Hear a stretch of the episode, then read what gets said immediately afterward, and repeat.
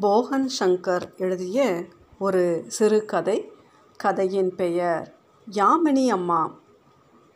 அந்த இடத்துக்கு அவர்கள் எப்படி வந்து சேர்ந்தார்கள் என்று தெரியவில்லை. ஏன் வந்து சேர்ந்தார்கள் என்பதும் சரியாக தெரியவில்லை. எதனிடமிருந்தோ தப்பித்து வந்திருக்கிறார்கள். நான் அவர்களிடம் எதற்கு போய் சேர்ந்தேன்?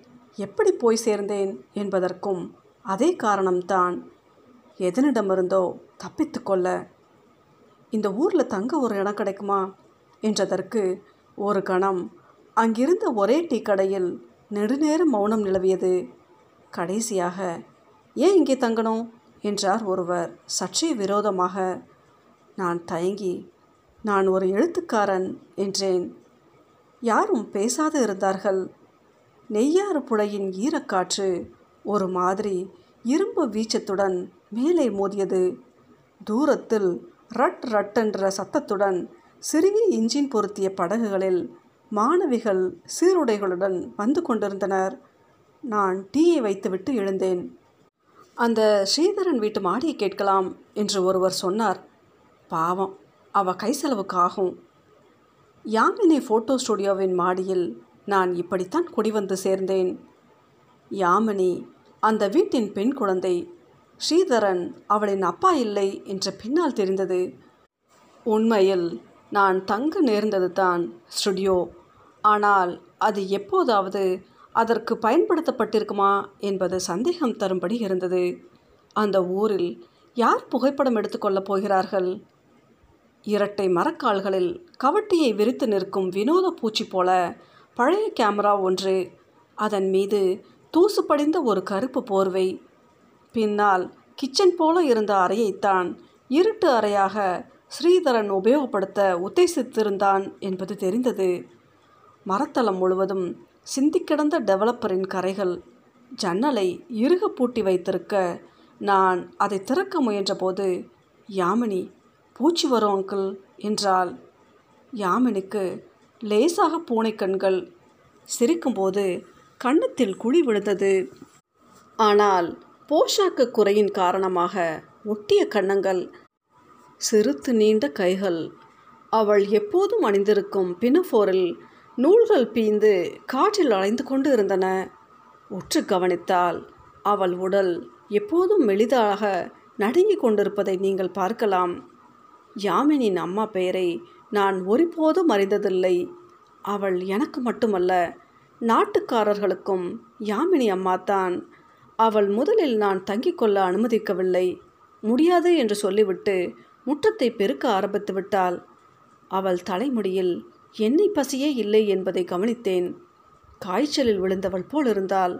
ஆனால் அழகி என்பது அவள் நகரும்போது தெரிந்தது. குனியும் போது சட்டென்று நினைவு வந்தாற்போல் முண்டின் மீது துண்டை இழுத்து கொண்டாள். அப்போது அவள் முகத்தில் செம்மை படர்ந்திருந்தது. முடியாதுன்னு பறஞ்சதல்லோ? அவள் என் கண்களை பார்க்கவே இல்லை என்பதை கவனித்தேன். அவற்றை என்னை பார்க்க வைத்துவிட்டால் ஒருவேளை அவள் சம்மதித்து விடலாம் என்று தோன்றியது. யாமினித்தான் நிமிர்ந்து கண்கள் கூச என்னை பார்த்தால் நான் அவளை பார்த்தபடி பணம் தரேன் என்றேன். அவள் கையில் பெருக்குமாறுடன் கொஞ்ச நேரம் அப்படியே தூர பார்த்தபடி நின்று கொண்டிருந்தாள். பிறகு மெல்லிய குரலில் எத்தனை தரும்? ஸ்ரீதரன் எப்போது வருவான் போவான் என்று யாருக்கும் தெரியவில்லை. அவன் குடிகாரன் என்று டீ கடைக்காரர் சொன்னார். இந்த குட்டி அவன்கிட்ட எப்படியோ மாட்டிக்கிடுது என்றார். வட கேரளத்தில் எங்கோ நல்ல தரவாட்டு குட்டின்னு தோணுது. வர்றப்போ ஒரு சூரிய பிரபை போல இங்கே வந்தா பின்ன தொடங்குச்சு அடியும் பிடியும். பிறகு அவர் என்னை கூர்ந்து பார்த்து பின்ன ஒரு காரியம். தனிச்ச பொண்ணு உங்கள் பாண்டித்தனத்தை காட்ட வேண்டாம். அப்படி சேட்டை பண்ணுன இவ்விடத்து சட்டாம்பி ஒருத்தனை கை கத்தியால் அறுத்து எறிஞ்சிட்டா? யாமினி நெட்டாவில் இருந்த கிறிஸ்தவ பள்ளி ஒன்றில் இரண்டாம் வகுப்பு படித்து கொண்டிருந்தால் புழுதி ஒரு போர்வை போல கிடக்கும் சாலையில் ஏறக்குறைய இரண்டு கிலோமீட்டர் நடந்து போய் வருவாள். கேரளத்துக்கும் தமிழகத்துக்கும் நடுவே சட்டவிரோதமாக மரம் மணல் பிற விஷயங்களை கடத்தும் லாரிகள் பிசாசுத்தனமாக விரையும் பாதை அது. மழை பெய்யும் தினங்களில் அந்த சாலை வெள்ளத்தில் மிதக்கும். கேரளம் தமிழகம் இரண்டாலும் கைவிடப்பட்ட ஒரு முனை. எனக்கு இரவு சாப்பாடு ஒரு பிரச்சனையாக இருந்தது. டீக்கடை நாயரிடம் காலை தோசை சாப்பிடுவேன். சில நேரம் புட்டும் பயிரும். மதியம் நெட்டாவில் ரப்பர் வாரிய ஆஃபீஸுக்கு எதிரே ஒரு கடையில் சோறும் ஆற்று மீனும் கிடைக்கும். இரவு என்பது அந்த இடத்தில் தனித்து இருப்பவர்க்கான இடம் அல்ல நெடுமங்காடு ரோடு வரை சில நேரம் போக வேண்டியிருக்கும். ஒரு நாள் அப்படி போய்விட்டு ஒரு லாரியில் நடு இரவில் திரும்பி வந்தேன். மாடிப்படியில் கால் வைத்ததும் கீழே விளக்கு போடப்பட்டது. ஆறு? நான் தயங்கி நான் தான் சாப்பிட நெடுமங்காடு ரோடு வரைக்கும் போய் வந்தேன். வெளிச்சம் சற்று நேரம் மௌனமாக இருந்தது. பிறகு அணைக்கப்பட்டது. மறுநாள் காலையில் நான் எழுந்து வெளியில் போனபோது வாசலில் யாமினியின் அம்மா கொடியில் துணிகளை உலர்த்தி கொண்டிருந்தாள். அவளை கடக்கும்போது முகம் பார்க்காமல் இனி ராத்திரி வெளியே போக வேண்டாம் என்றாள். சக்கரம் கொடுத்தா கொஞ்சம் கஞ்சியும் கிழங்கும் பப்படமும் வைப்பேன். அவ்விதமே அது முடிவாயிற்று. ஆனால் இதில் ஒரு சிரமம் இருந்தது. எனக்கு மாலையில் நிறைய நேரம் இருந்தது. மலைப்பகுதிகளில் இரவுகள் மிக நீளமானவை. துணையாக மதுவோ மங்கையோ இல்லாதவருக்கு அது பாவியின் நரகம் போல நீண்டு கொண்டே போகும் என்று டீ கடைக்காரர் சொன்னார். தவிரவும் பல நேரங்களில் மின்சாரம் இருக்காது. நான் மாடியின் வெளி வராண்டாவில் ஒரு உடைந்த நாற்காலியை போட்டுக்கொண்டு தூரத்தில் புலையில் அலையும் வெளிச்ச புள்ளிகளை பார்த்த வண்ணமே இருப்பேன். கீழே அவ்வப்போது யாமினி படிக்கும் சத்தம் அல்லது பாதரச திட்டுகள் போல அவள் அம்மா சிந்தும் சிறு சிறு பாத்திர சத்தங்கள் கேட்டபடியே இருக்கும். ஒரு நாள் யாமினின் அம்மா பாடினால் நான் அந்த பாட்டை கேட்டதில்லை. அது ஒரு இடைக்கால மலையாள சினிமா பாட்டு. ஆ ராத்திரி மாஞ்சு போய் ஒரு இரத்த சோகமாய். அப்போது அவள் குரல் எப்படி நடுங்கியது? என்று நான் நினைத்து கொண்டேன். ஆயிரம் கினாக்களும் போய் மறைஞ்சு. எம்டி வாசுதேவன் நாயரின் கதையில் ஹரிஹரன் இயக்கத்தில் வந்த ஒரு படம். நான் அந்த படத்தை திருச்சூரில் ஒரு தியேட்டரில் பார்த்தேன். அந்த படத்தை என்னுடன் பார்த்த பெண் தூக்குமாட்டி பிறகு செத்து போனால் எனக்கு சட்டென்று அந்த பாடலை கேட்டதும் படத்தில் நடித்த நடிகையின் முகம் நினைவுக்கு வந்தது. மிக அழகான பெண். அவளை பின்னால் நீலப்படங்களில் எல்லாம் நடிக்க நேர்ந்தது. ஒரு துயரம். ஒரு சாயலில் யாமினின் அம்மாவுக்கு அந்த நடிகையின் சாயல் இருக்கிறதாக எனக்கு ஒரு மயக்கம் தோன்றியது. பாட்டு முடிந்ததும் சட்டென்று அந்த இடத்தை ஒரு பெரிய மௌனம் சூழ்ந்து கொண்டது. அதை தாங்க முடியாதது போல இரவு பூச்சிகள் கூட்டமாக இறைய ஆரம்பித்தன.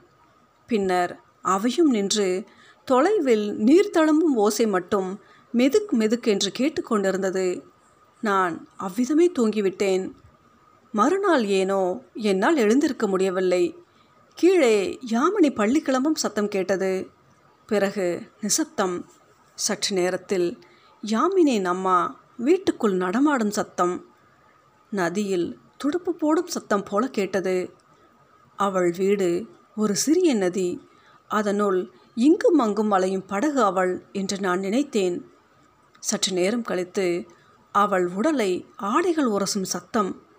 அவளது இறுகிய தொடைகள் அவள் உடுத்தியிருக்கும் ஒற்றை வேட்டிக்குள் நகரும் சத்தம் என்றும் தோன்றிற்று. புன்னகைத்து கொண்டேன். அவள் பத்து மணிக்கு மேல் பக்கத்தில் இருக்கும் அண்டி ஆஃபீஸுக்கு வேலைக்கு போவாள். இரண்டு மணிக்கு வருவாள். நான் நாளை அந்த அண்டி ஆஃபீஸில் வேலை கேட்டு போகலாம் என்று நினைத்தேன். பகலில் சும்மா இருப்பது இரவில் துயரத்தை அதிகரிக்கிறது. ஆனால் நாளை இன்று போக முடியாது. ஏனோ உடல் வலிக்கிறது. விழித்தபோது வெயில் வீட்டின் மறுபக்கத்துக்கு வந்திருந்தது.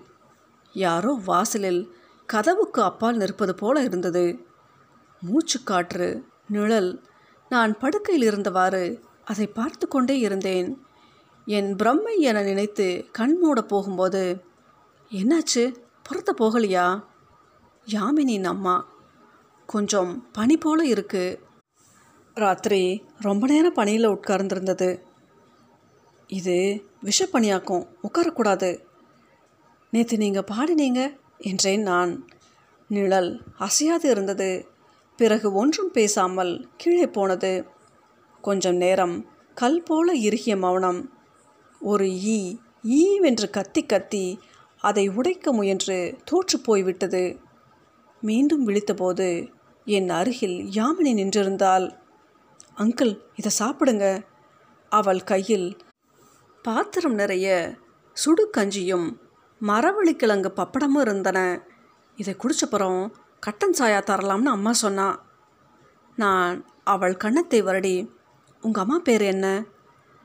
அவள் கன்னத்தில் நண்டுகள் ஆற்று மணலில் உருவாக்குவது போல குழிகள் தோன்ற அம்மாவோட பேர் அம்மா தானே என்று சிரித்தாள். எனக்கு மூன்று நாட்கள் காய்ச்சல் இருந்தது. இரண்டாவது நாள் கஞ்சியோடு வருகையில் யாமினி அம்மா உங்ககிட்ட கொஞ்சம் காசு கேட்டா? என்றால் நான் நூறு ரூபாய் எடுத்து கொடுத்தேன். காய்ச்சல் கழிந்து இறங்கிய அன்று யாமினி அம்மா வழக்கம் போல துணி உலர்த்தி கொண்டிருந்தாள். நான் நின்று தேங்க்ஸ் என்றேன். அவள் கேட்காதது போல தொடர்ந்து துணியை விரித்து கொண்டிருந்தாள். பிறகு தயங்கி உங்கள் அண்டி ஆஃபீஸில் எனக்கு எதுவும் வேலை கிடைக்குமா? அவள் பேசவில்லை. அன்று இரவு யாமினி கஞ்சியுடன் மேலே ஏறி வந்தாள். வந்தவள் அங்கிள் நீங்கள் கதை எழுதுறவரா? என்று கேட்டாள். அப்படித்தான். யாமினிக்கு நான் கதை சொல்ல ஆரம்பித்தேன். ஆரம்பத்தில் அவளுக்கு சொல்ல ஆரம்பித்த கதை எனக்கு நானே சொல்லக்கூடியதாகவும் ஆகிப்போனது. பின்னர் யாமினியின் அம்மாவுக்கும் நான் சொல்லும் கதைகளை அவளது அம்மாவும் கூர்ந்து கேட்கிறாள் என்பதை நான் மெல்ல பின்னர் உணர்ந்தேன். பாதியில் உறங்கிவிடும் யாமினியை தூக்கி கொண்டு போய் விடும்போது எல்லாம் அவரிடமிருந்து ஒரு நீண்ட பெருமூச்சை கதவின் பின்னாலிருந்து உணர்ந்திருக்கிறேன். ஒரு தடவை யாமினி நீங்கள் நேத்திய கதையை முடிக்க வேணாம்னு அம்மா சொல்ல சொன்னான் அது ரொம்ப அழுகையாக இருக்கான் அது ஆலிவர் ட்விஸ்டின் கதை. யாமினுக்கு புராண கதைகளை பிடித்திருந்தது நிறைய ராட்சசர்கள் வரும் கதை. ஆனால் அவர்களை அழிக்கக்கூடாது. புத்தி சொல்லிவிட்டு விட்டுவிட வேண்டும் என்று ஒரு நாள் சொன்னாள். அப்பாவை ராட்சசன் என்று அம்மா சொல்லுவா. அவள் அப்பா என்று யாரை சொல்கிறாள்? என்று எனக்கு குழப்பமாக இருந்தது. கேட்கவில்லை. எனக்கு அண்டி ஆஃபீஸில் வேலை கிடைத்தது. யாமினின் அம்மா சொல்லித்தான் கணக்கு வேலை.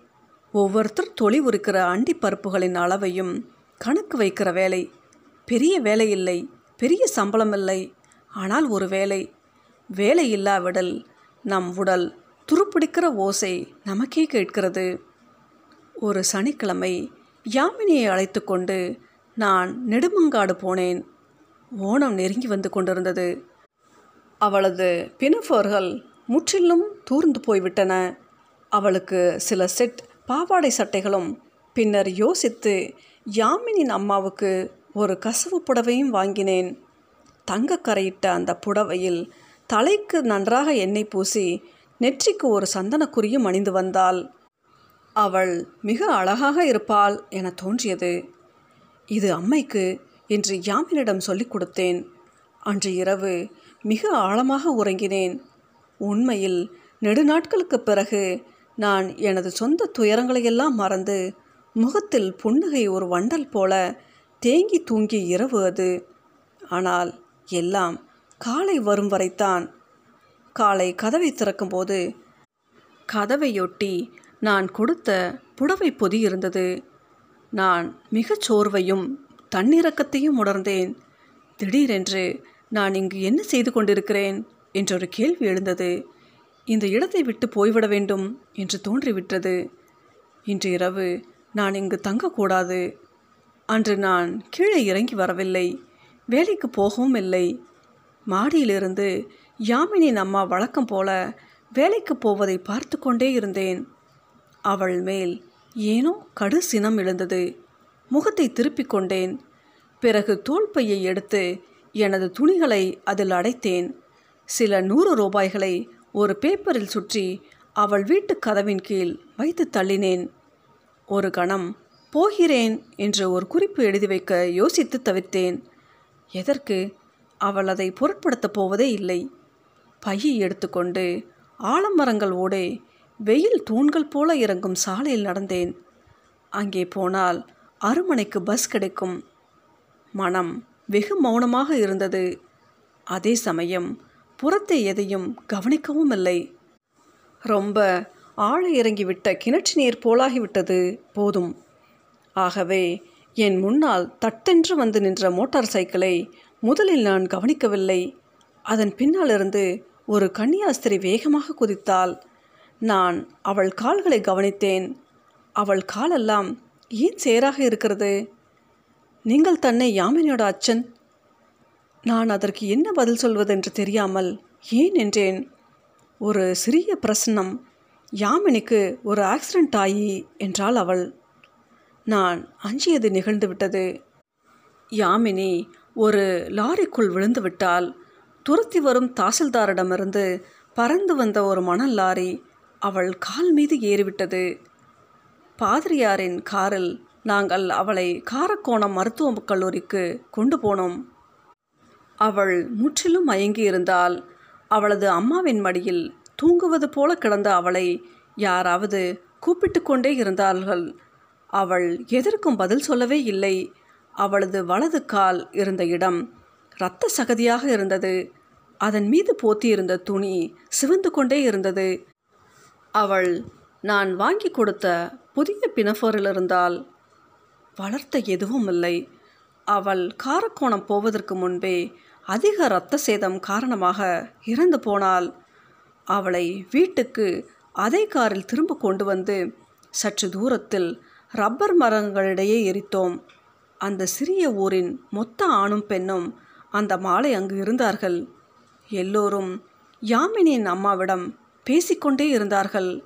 அவள் யாரிடமும் பேசவே இல்லை. அவள் கண்களை பார்த்தால் பயமாக இருந்தது.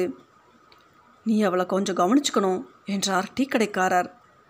அன்று இரவு முழுதும் தொலைவில் யாமினின் உடல் பொழிந்து பொழிந்து எரிந்து அணைவதை பார்த்தபடியே அவள் வீட்டின் முன்னால் அமர்ந்திருந்தேன். எரிப்பூச்சிகள் ஒரு பெரிய மேகம் போல எழுந்து வீட்டின் மீது இங்கும் அங்கும் அலைந்து கொண்டு இருந்தன நான் அப்படி ஒரு காட்சியை முன்பு கண்டதே இல்லை. வீட்டின் உள்ளே எந்த சத்தமும் இல்லை. ஒரு முறை எழுந்து கதவுக்கு அருகில் போய் காதை வைத்து கேட்டேன். தள்ளி பார்த்தேன். இடைவெளி வழியாக கண்ணை இடுக்கி பார்த்தேன். உள்ளே நடு அறையில் யாமினின் அம்மா அமர்ந்திருந்தால் மேலே தொங்கும் ஒற்றை பல்பின் வெளிச்சம் அவள் தலை மேலே ஒரு தங்க வட்டம் போல சிதறிக் கொண்டிருந்தது. அவள் எதையோ படித்து கொண்டிருந்தாள். எதை படிக்கிறாள்? நான் திரும்பி வந்து நாற்காலியில் அமர்ந்து கொண்டேன். சட்டென்று எனக்கு விளங்கியது. அது யாமினியின் பாடப்புத்தகம். நான் இன்னவென்று தெரியாத பதற்றத்துடன் அங்கேயே வெகுநேரம் கால்கள் நடுங்க அமர்ந்திருந்தேன். ஒரு கட்டத்தில் சட்டென்று தாங்க முடியாது உடைந்து விட்டது போல போதம் இழகியது இனி என்ன என்பது போன்ற ஒரு சோர்வு எழுந்து மனதை மூடியது. எத்தனை மணிக்கு மாடிக்கு ஏறி போனேன் எப்போது தூங்கினேன் எதனால் விழித்தேன் என்பது தெரியாது. மார்பில் எதுவோ கனமான ஓர் உணர்வு. யாமினின் அம்மா அவள் கண்ணீர் என் மார்பின் மீது அருவியாக சொட்டி கொண்டிருந்தன. அவள் உடல் முழுவதும் வெட்டி வெட்டி அதிர்ந்து கொண்டே இருந்தன. அவள் முதுகு பாம்பின் படம் போல சுருங்கி விரிந்து சுருங்கி விரிந்து கொண்டிருந்தது. நான் அவள் முகத்தை நிமிர்த்த அவள் நீண்ட ஒரு கேவலுடன் என்னை கட்டிக்கொண்டாள் என்ற பொண்ணு மோள் யாமினியே என்றவள் பெருங்குரல் எடுத்து அழத் தொடங்கினாள்.